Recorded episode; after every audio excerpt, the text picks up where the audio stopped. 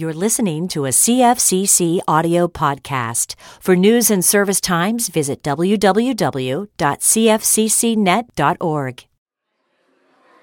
Well, good morning, CyFair Christian Church. Did I wake you up? Got your attention? My name is Kevin Gallimore, and I'm one of the pastors here at CFCC, and I'm just glad that you're joining with us here today in worship when you could be doing so many other things, that you're here celebrating the resurrection of Christ with us. We have a lot of things going on in our church here this morning. I hope you got a bulletin on your way in that has really just kind of a brief snapshot of what's happening. If you're a guest and this is your first time here, we are so grateful that you are here today. We have been expecting you. Not like we've been stalking you, but we're so glad that you're here. And we have a gift for you. If you want to fill out one of those connection cards that are in the backs of the pews, you can take it to the welcome desk that's out there right behind the sound booth. And they have a free gift for you that they'd like to give you, and a lot of info about our church. We can start this morning with several things that are going on. The first thing that I want to highlight just briefly is Ash Wednesday. Now, when I say Ash Wednesday, you probably have all kinds of things that fill your mind with what you would expect at an Ash Wednesday service. That this might be a night that's about guilt and it's about shame, and then we're just going to heap it on top of you and make you feel worse about the person that you are. Well, that's not true, because that's not the gospel, right? Ash Wednesday is more than that. Ash Wednesday is a night where we gather together, where we start the 40-day journey to Resurrection Sunday. And on Ash Wednesday, what we are going to do when we gather in here together, we're going to worship. And these songs are going to be filled with grace and mercy, and you're going to be encouraged. But what the purpose of Ash Wednesday is for us to have a renewed sense of awe and gratitude for what Christ has done in our lives. And so we want you to join us on Wednesday night here in the worship center. We're going to sing. It's going to be kind of a different type of worship experience, and we invite you into it. If you've never been to an Ash Wednesday service, we'd love for you to join us for this first time to experience it. And if you have been to an Ash Wednesday service here at CFCC, this is going to be slightly different. So we encourage you to come. This is all leading up to Easter weekend, which is going to be happening in April, right? And so we have a big, busy season here in the spring, and it's going to really culminate in some ways with Easter Sunday. We have a Maundy Thursday experience that's going to happen on the Thursday before Easter on April 9th, and a Good Friday service the next night at 6:30 p.m. in here, and then Easter Sunday. We encourage you to invite your friends, invite your neighbors, invite your family, and join us for a huge celebration in here on Easter Sunday. There's a couple of other things that are going on. Spring Fest is happening on March 29th. That's going to be a huge event and a great opportunity for you to bring friends and neighbors too. So there's info on that. And then the last thing I want to end with is sort of separate from all those things that happens on a consistent basis is our student ministry. Multiply is what we call our student ministry, and they meet every Sunday night in the Foundation Center, this building right outside that door there. And they meet and they gather together for worship, to be encouraged, and they break into small groups, they play games. It's a really fun time. And if you have a student who's never been, really encourage you to be a part of Multiply. There's going to be a Galveston retreat that happens on March 21st through the 22nd. And for any of these items that I just announced, you can go to our website and get more information at cyfairchristian.org/events. You can sign up for these different kinds of things and get more details. We're going to continue with our worship here this morning as we give of our offerings to the Lord. And we encourage you to just reflect on the blessings in your life, how God has seen to it to meet every single one of your needs, and in some cases abundantly. And give out of the gratitude out of your heart this morning. Let's pray.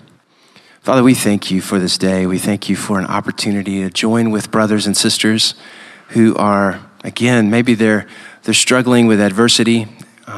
Maybe they're grieving. Maybe they're having a difficult time, Lord, but to stand next to others who might be going through something similar or something worse, to stand next to others who are standing in blessing and but regardless, Lord, you really are the point and object of our affection here this morning.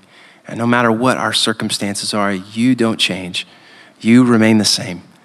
And so we give to you this morning out of our out of our gratitude, Lord, for being so constant in our lives and for giving us a kingdom, allowing us to be citizens of a kingdom that cannot be shaken. Lord, thank you for the joy that you bring us through that. Thank you for the peace that we have in Christ, that we can say to this world that it is not our home, but that we are looking forward to a day when you will call us home and we will be in your midst, in your kingdom. Father, we thank you for this day. We give out of gratitude and we pray these things in Jesus' name. Amen. Good morning.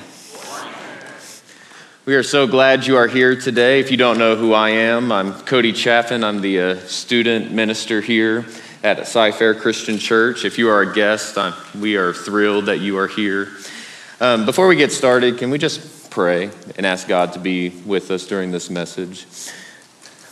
Father, we know that our words are just words unless you make them powerful, God. Lord, I can't change anyone. No one in this room can change anyone except for you, God. Lord, I just ask that you speak to us, that you reveal to us, you would convict us, you would teach us, you will heal us.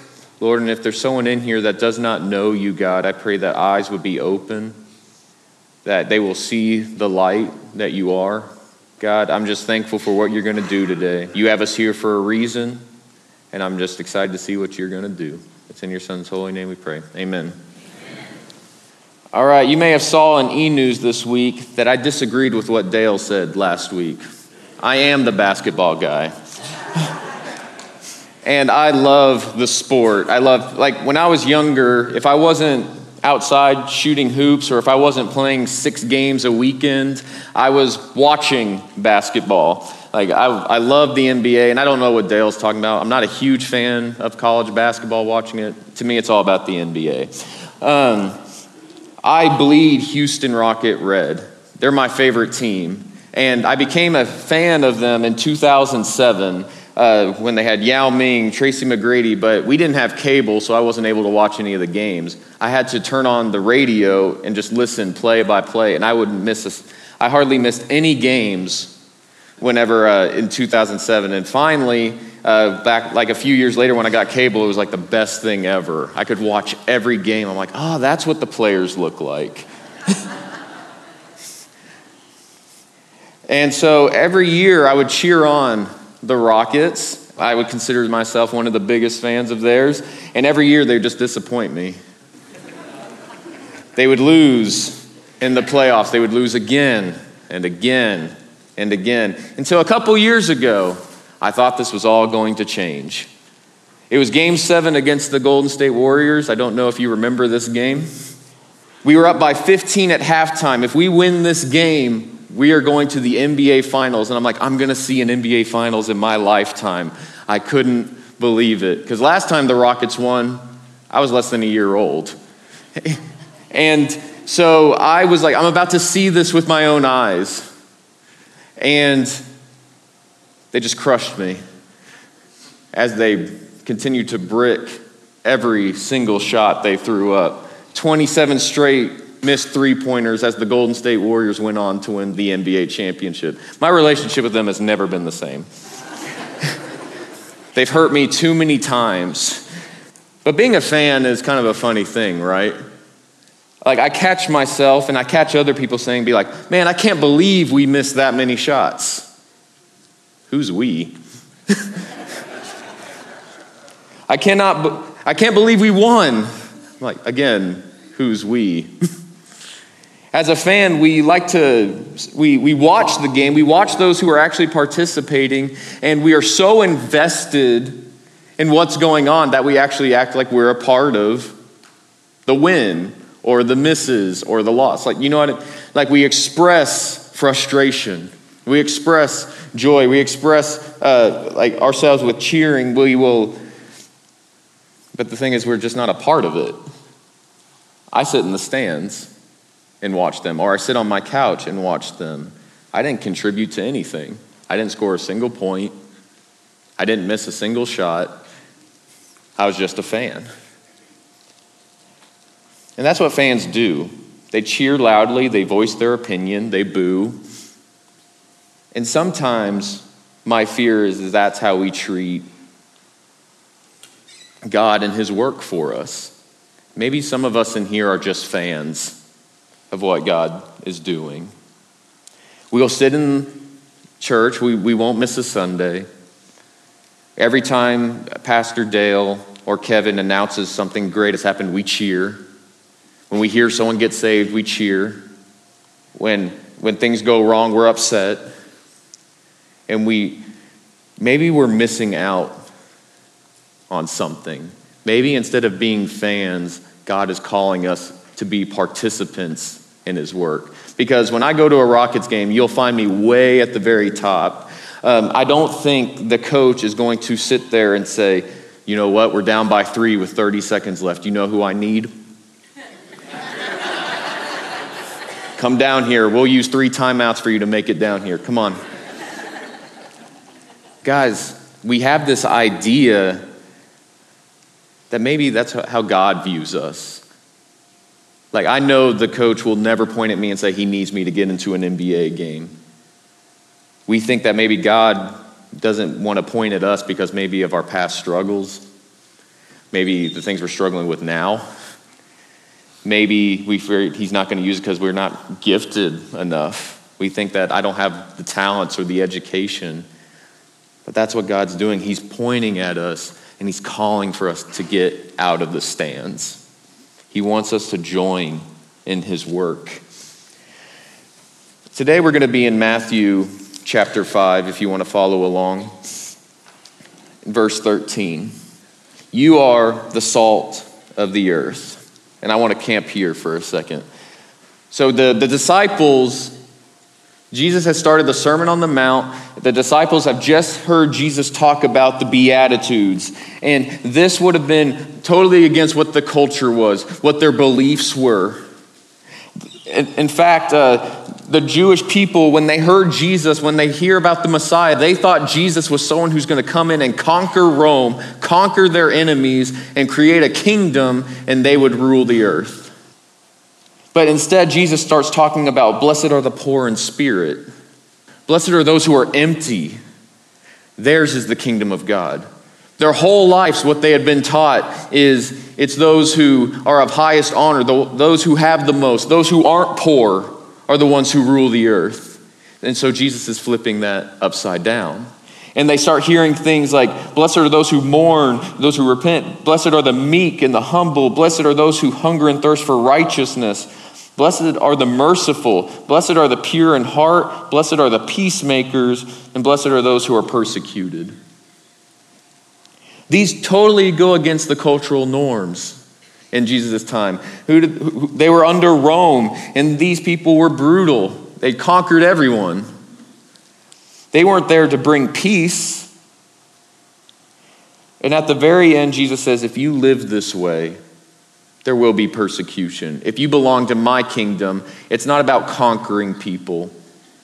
You're going to face persecution. So the disciples are already sitting there going like, wait, this seems backwards, right? And so Jesus is saying, this is how God's kingdom works.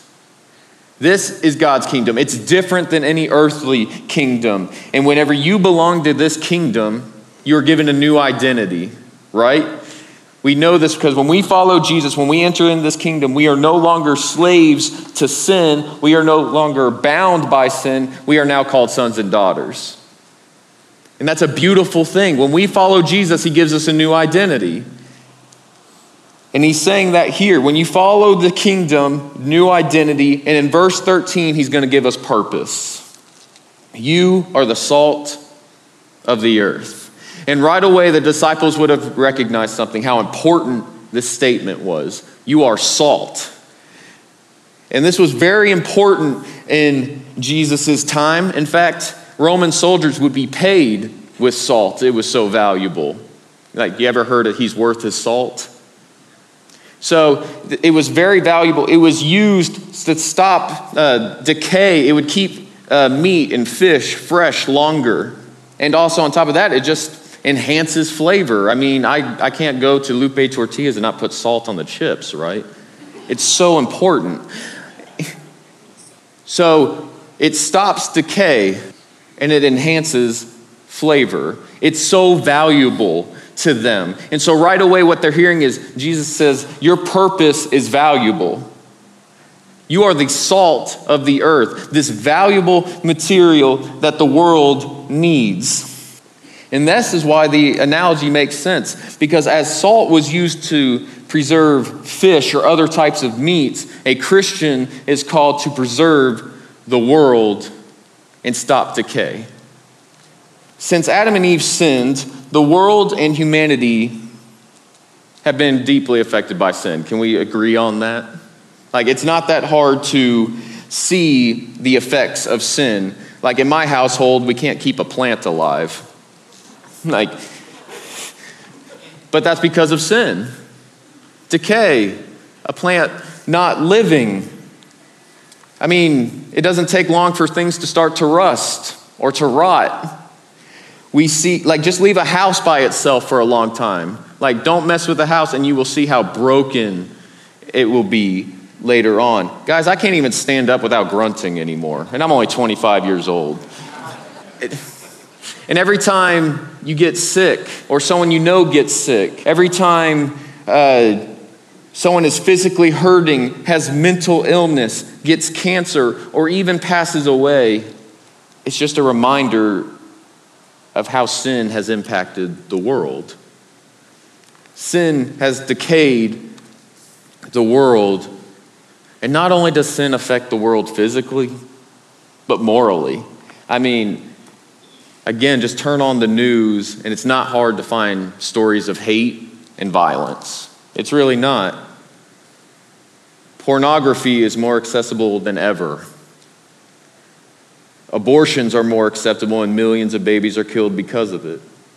Humans sex traffic other people. I mean, and it doesn't even have to be those extremes. Businesses will try to cheat people just for money. There are so many children who are in fostering and no one will adopt them. Or there's not enough foster homes to keep them. I mean, there's still racism even when we pretend there isn't. Sin has eroded God's intention for the world. Like, it doesn't take long to see the effects of sin, the decay. I could go on, but I mean, I think you guys get my point here with the world. But because of sin, there's so much hurt and brokenness that's where salt steps in. That's where you guys and I step in. Because, like, look at this first word. It's not, you should become salt or you should be like salt. He says, you are salt. When you have followed me, when you have entered my kingdom, this is now who you are, and this is your new purpose. You are salt. And if there's decay, salt stops the decay. So what does this mean? It means because Jesus has transformed us, because Jesus has impacted our lives, this is what it means. It means when there is grudges, that stops with us and it's forgiven. We start forgiving grudges. What it means is, the rejected are welcomed. The outcast, the empty, the rejectedness, the people not noticing them stops with us. We're the welcoming people. Gossip and hateful speech stop with us. We don't enhance that. We stop it. We open up our homes to the orphans and we foster. We stop slandering people on social media. Seems prevalent with the political campaign starting up, right? We stop slandering people, and we start to pray and love people, because every person we see is created by God, and he loves them and desires for them to know him. Maybe it means we stop just talking about abortion. We start loving the women who are facing that choice. We stop sitting in the stands, right? And saying how much we disagree that, and we start loving people. What it means is we find people who are hungry, we find people who are naked, and we give them clothing, we give them food. The lost are pursued and not waited for. Because here's the thing with this church, guys. You guys are the most loving church I've ever seen. But maybe it's time for us to stop waiting here with open arms and start pursuing people.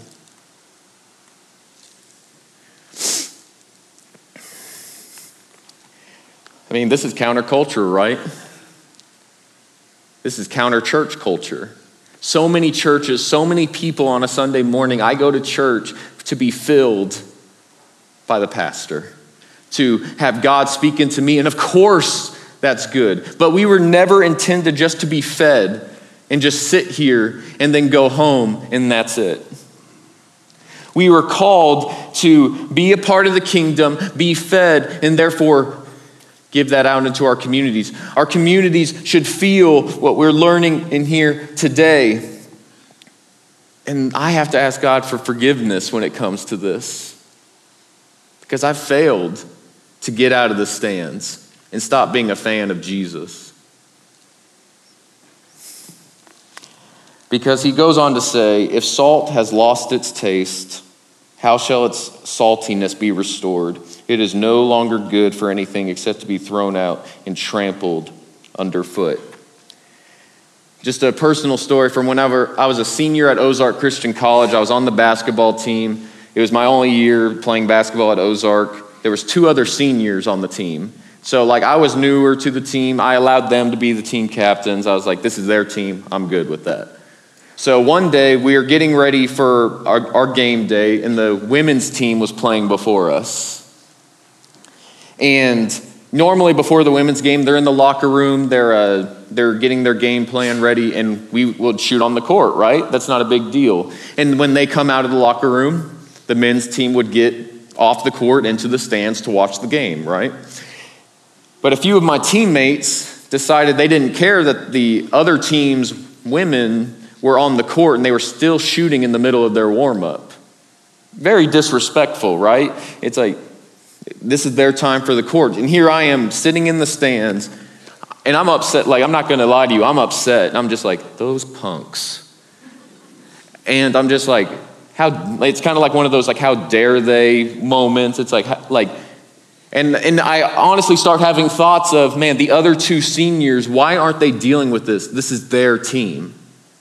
Why aren't they dealing with this? And one of my best friends who was a freshman on the team, fresh out of high school, freshman, young, but man, he's one of my best friends. He was the best man at my wedding. He comes up to me, and he's upset, and here I'm thinking, like, he's probably upset about the same thing. But he was actually upset with me. He comes up to me and says, Cody, you're a leader. Why didn't you say anything? And it took me back, because what was I doing? I was just sitting in the stands. I looked at a situation. I thought someone should do something. But here's what I did. I thought someone else should do it. Is that what we're doing in our churches, guys? We see issues going on around the church, in our communities, in our homes. We see lost people. We see hurting people, broken people. And we look at the pastors, we look at the ministry leaders, we look at the elders and say, are y'all going to go reach them? I think Jesus is calling us out of the stands, guys. Every single one of us. That's my worry for myself and this church, guys, that too many of us are staying in the stands, looking at other people to play the game, if I want to keep the basketball metaphor going. We're watching people who are participating. We'll cheer them on loudly. We will celebrate with them. We will be upset with them in the victories and the highs and the lows. But we feel like we can't participate. But God is calling each one of us to this calling. And part of the reason some of us stay in this, like, here's a reason why you will not see me on an NBA court. I'm not good enough. I'm just not good enough. I'm not tall enough. Like, it would be embarrassing to see me out there. And I think some of us bring this idea when it comes to ministry, when it comes to the mission field, when it comes to lost, hurting people. We think that I'm not good enough. And because I love sharing examples, so me and my wife, Lauren, we love like sending like Facebook messengers to each other, like funny videos, or she'll send me like these like 12 tweets about marriage, and she'll send me like number 9. I'm like, oh, dang it. She's like telling me something I did wrong. And so we send these to each other, and I like to scroll through them sometimes, and oh my goodness, about 5 scrolls in, I can't stand it. She sent me my very first sermon ever. I can't stand it. Like it was, let's just say, like if you heard this message, you're going to be like, oh my gosh, what is he doing up there? It was like, I'm embarrassed to watch it. Like not because of like I was preaching, but because I'm like, man, I don't know what I was saying. I was nervous. I was fumbling over myself. I mean, I just had this baby face. It was just, I don't like looking at it. In fact, I like when I looked at it, I'm like, I can't believe God called me into this. And because when I went to college, I didn't go to be a pastor. I wanted to be a coach. I wanted to be a teacher so I could coach. And one day, my basketball coach says, hey, my brother needs people to help at the training school for kids who committed adult crimes. He needs people. And when he said that, I was just like, all right, I'll help. Like, I was like, I can read from a pamphlet or a booklet, a Bible study. I can sit there and listen and ask questions, I guess. So I go with a group of guys, and I do this for a few months. And again, this is all scripted. It's written out for me. I'm not this talented speaker. I'm not this captivating thinker. I'm just a common guy who just wants to play basketball with the gospel in his hands. And I'm just and we're going over this week after week. We're doing the study of the life of David, and we come to repentance. And there's someone in my group named Justice, ironically. Named Justice, and he, again, like I'm not this super deep thinker. Like it just happened that day in class, I heard the story of the thief on the cross, you know? Like I just happened to have that in my mind that day. And so when Justice starts hearing about repentance and coming to know Jesus, he starts asking me questions like, how do I follow him? I'm like, oh no. What do I do? And so he starts asking, and I'm just thinking in my mind, I'm like, you know, recently I've heard the thief on the cross. I'm going to share that with him. And I do. And I start sharing the thief on the cross and how despite what this man did, Jesus still loved him and saved him. And I could not believe the look on his eyes when he said, is that real for me too? And I got to say yes, and he gave his life to Jesus that day. A not so spectacular person with a powerful gospel can make a lot of impact. And that day, I decided I wanted to go into the ministry because it wasn't about gifts. It wasn't like, yes, gifts are involved. It wasn't about how skilled I was. It wasn't about how talented I was. It was me saying, God, here I am. Because God, you using ordinary people can change so much. And that's where it comes to this church. How many ordinary people in here, if you belong to Jesus, you have so many gifts. Yes, we're in the eyes of the world, we're ordinary, but we have a spectacular, powerful gift of the gospel inside of us.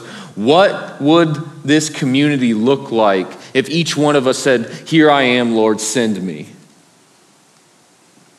What would it look like? What would it look like if 200 people said, Lord, I'm going to go out in this community. I don't know what you have for me, but here I am. Because I promise you, if some of you came up to the pastors and said, I want to serve, can you help me find a place? None of us are going to be like, oh, we're full.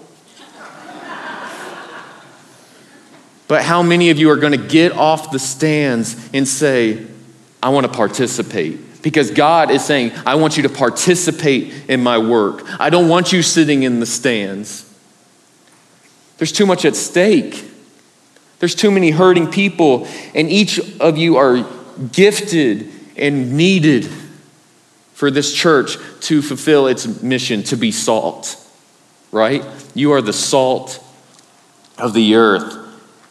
And when he talks about losing saltiness, he's simply saying, you can't be influenced by the world. you need to influence the world. Where there's decay, we are salt that stops that decay. We don't allow the decay to influence us, right? If salt has lost its saltiness, it's a Christian where you look at them, you're like, I can't tell if they serve Jesus or the world. And he's saying, what good is that?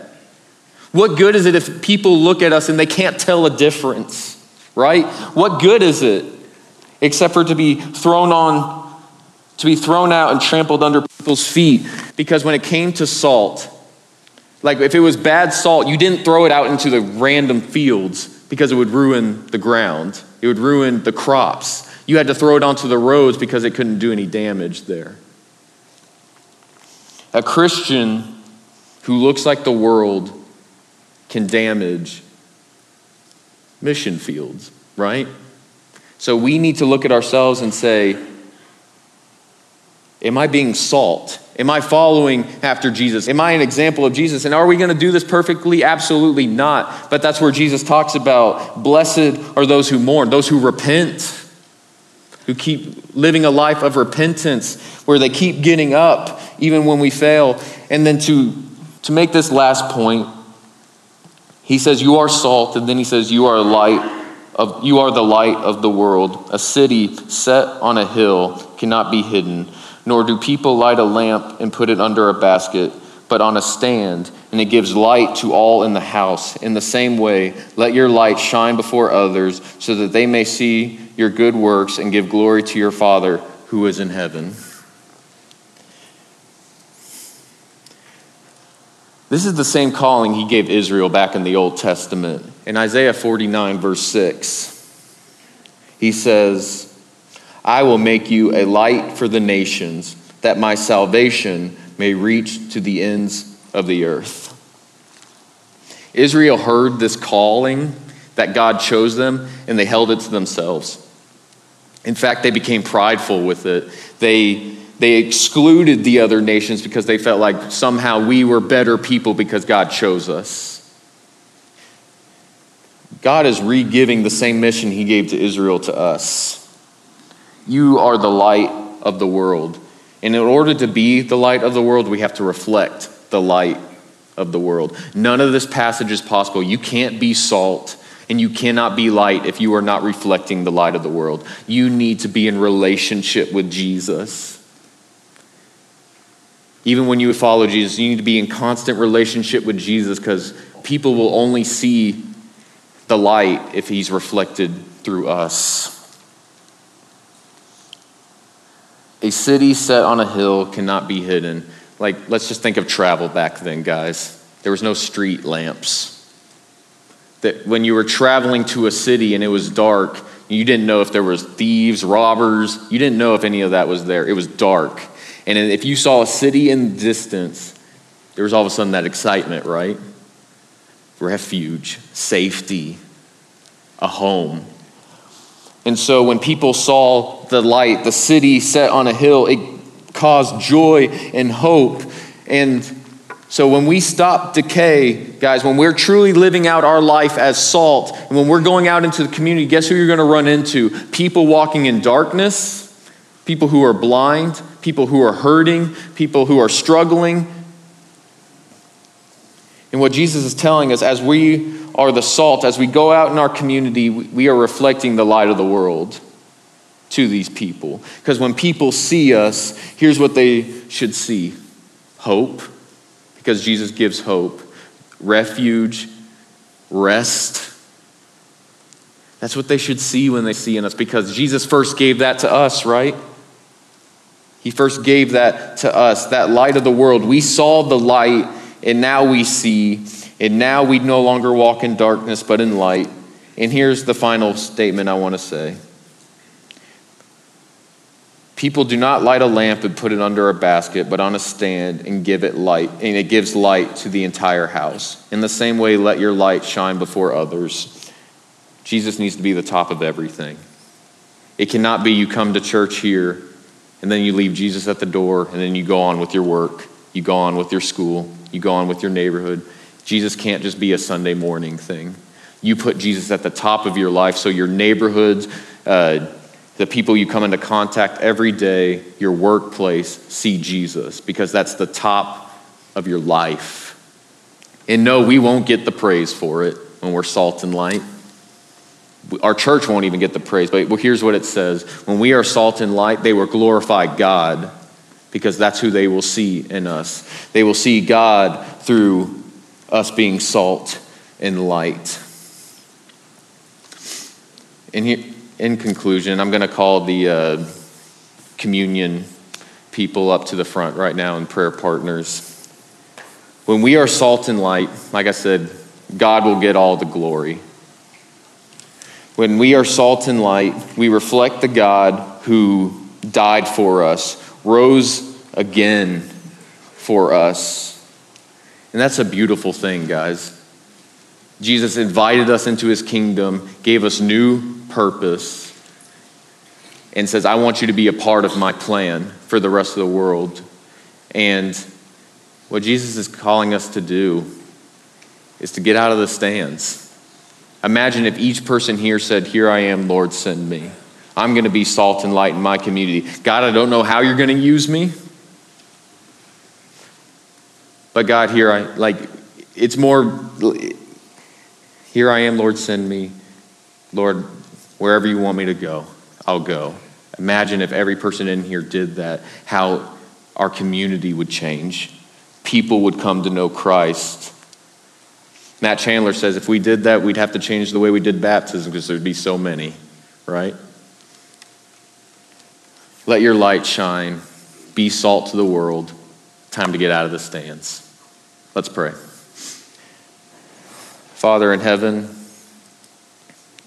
we ask you that first you forgive me where I have fallen short in this area, God. You have saved me. You saved me despite myself, God. Lord, it is not of works, it is of faith, and because of your grace. But God, in response to that, I pray that not out of guilt, but out of pure thankfulness, that we would desire to fulfill our purpose to be salt and light to the world.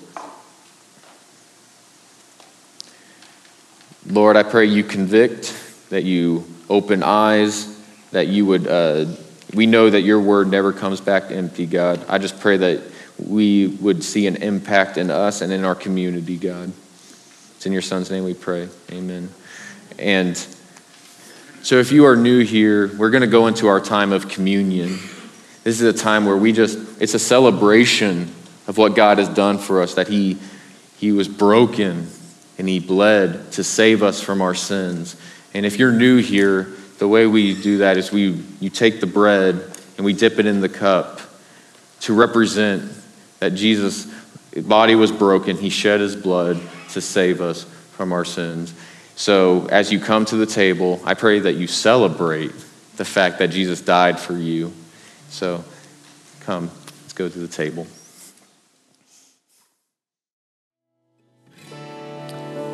Yes, Father, we come to you giving you thanks and praise for who you are, that you shine a light on us in your grace and your mercy, Lord.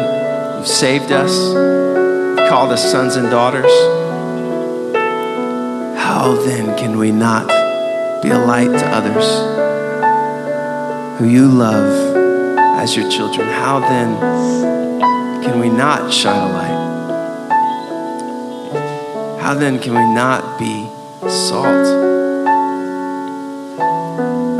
Lord, I pray that we would not lose our effectiveness, that we'd not lose our flavor, that we'd not lose the light that burns within us. Kindle it, Lord God.